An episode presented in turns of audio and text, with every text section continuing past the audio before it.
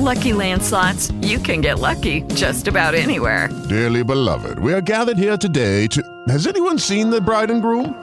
Sorry, sorry, we're here. We were getting lucky in the limo and we lost track of time. No, Lucky Land Casino, with cash prizes that add up quicker than a guest registry. In that case, I pronounce you lucky. Play for free at LuckyLandSlots.com. Daily bonuses are waiting. No purchase necessary. Void were prohibited by law. 18 plus. Terms and conditions apply. See website for details. Lucky Land Casino asking people, "What's the weirdest place you've gotten lucky?" Lucky? In line at the deli, I guess. Aha, in my dentist's office. More than once, actually. Do I have to say? Yes, you do. In the car before my kids' PTA meeting. Really? Yes. Excuse me, what's the weirdest place you've gotten lucky? I never win and tell. Well, there you have it. You can get lucky anywhere playing at LuckyLandSlots.com. Play for free right now. Are you feeling lucky? No purchase necessary. Void where prohibited by law. 18 plus. Terms and conditions apply. See website for details. Le storie sono fondamentali. Insegno storytelling, primo a dire. Ma, c'è un ma, le storie servono a raccontare meglio qualcosa che esiste. Quando quel qualcosa non esiste, beh, storytelling si deve trasformare in story making. E ne parliamo oggi per capire la differenza tra i due quando le cose possono andare male se non ci pensiamo, parlando di un logo che avete visto tutti in queste ultime settimane.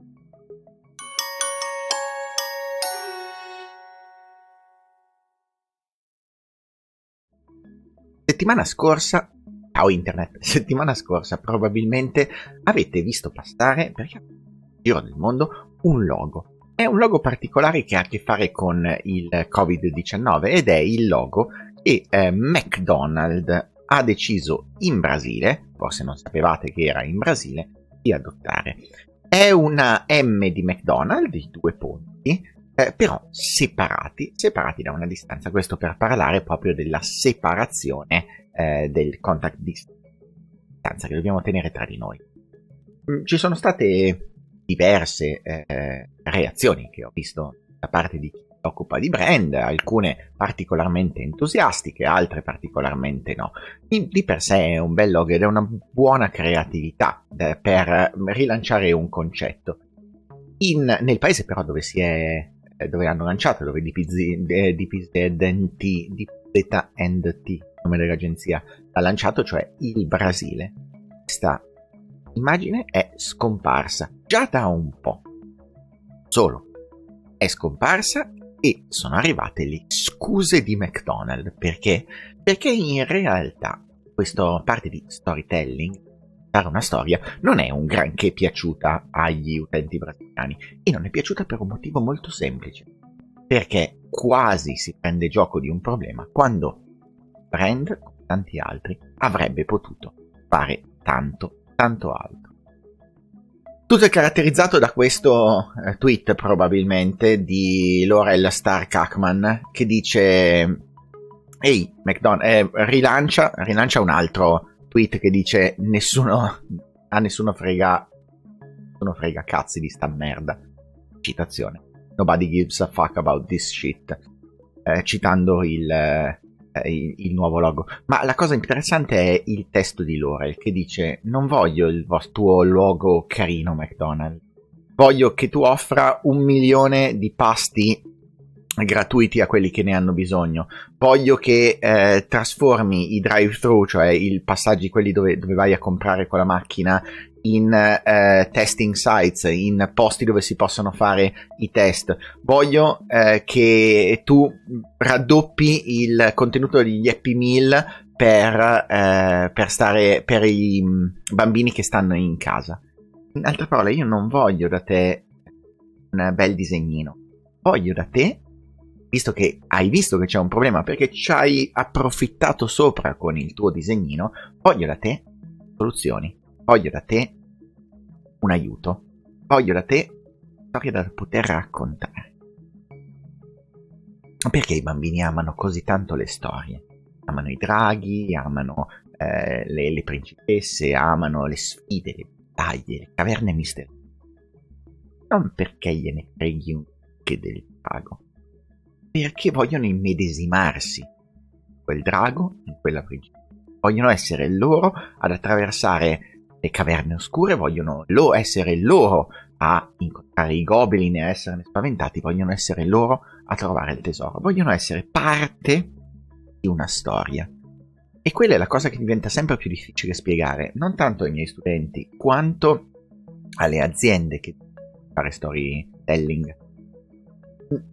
Le persone non vogliono sentirsi raccontare una storia, vogliono sentirsi raccontare una storia in cui sono, se non protagonisti, partecipi, in cui loro possono fare qualcosa e loro possono sentirsi.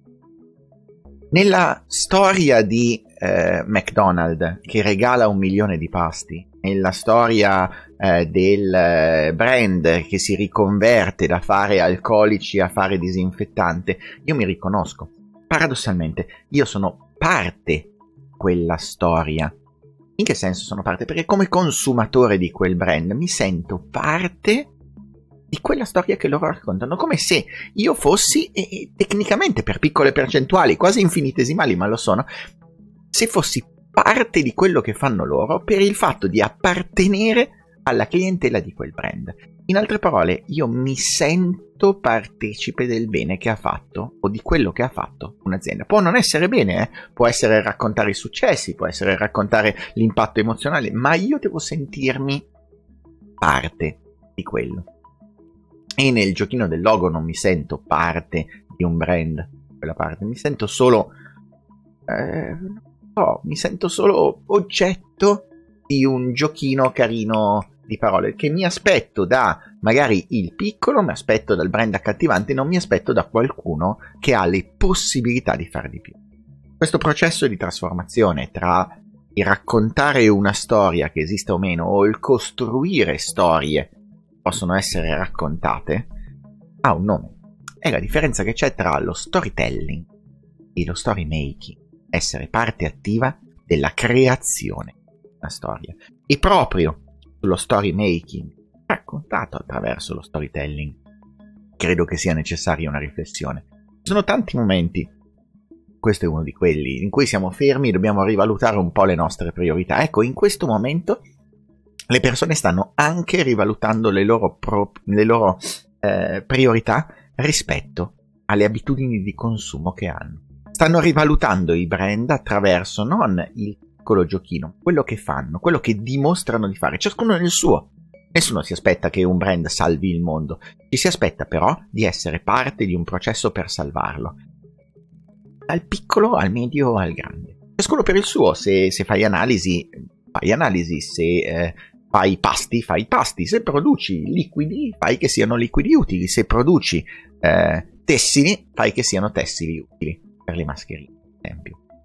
È questo processo che è parte attiva non del, della parola di marketing di purpose marketing, quello per cui vi hanno sfracellato la Wallera negli ultimi eh, tre anni, cioè il, il bisogno maniacale di capire che la mia spesa, le mie abitudini consumistiche hanno uno scopo, piccolo o grande che sia, che non sto buttando semplicemente soldi, ma se proprio devo scegliere tra diversi brand, tra diverse marche, scelgo quella che secondo me hanno uno scopo.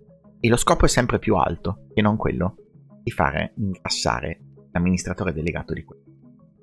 Può essere empowering, io so che pago per avere che cosa? Beh, qualcosa in più, pago per essere un po' di più, pago per conoscere, pago per avere informazioni diverse, pago per avere un prodotto, ma questo prodotto non deve limitarsi a essere, deve essere parte di un processo di scelta che mi ha portato a scegliere loro e proprio loro per un motivo. Allo storytelling, allo story. Tutto qui. e voi come state? Come è iniziata questa settimana? Siete ancora reclusi come me? Quindi fatemelo sapere, raccontatemi questa cosa e condividetelo con qualcuno che pensate possa beneficiarne o possa aprire un dibattito con qualcuno. Sono sempre molto curioso quando qualcuno condivide il mio contenuto di vedere appena al di fuori della mia bolla che cosa gli altri pensano su questi temi. Io sono Matteo Flora, vi faccio compagnia 5 giorni alla settimana raccontandovi di come la rete ci cambia. Mi trovate su podcast, su YouTube e su Facebook e come sempre anche questa volta grazie mille per avermi ascoltato e state parati.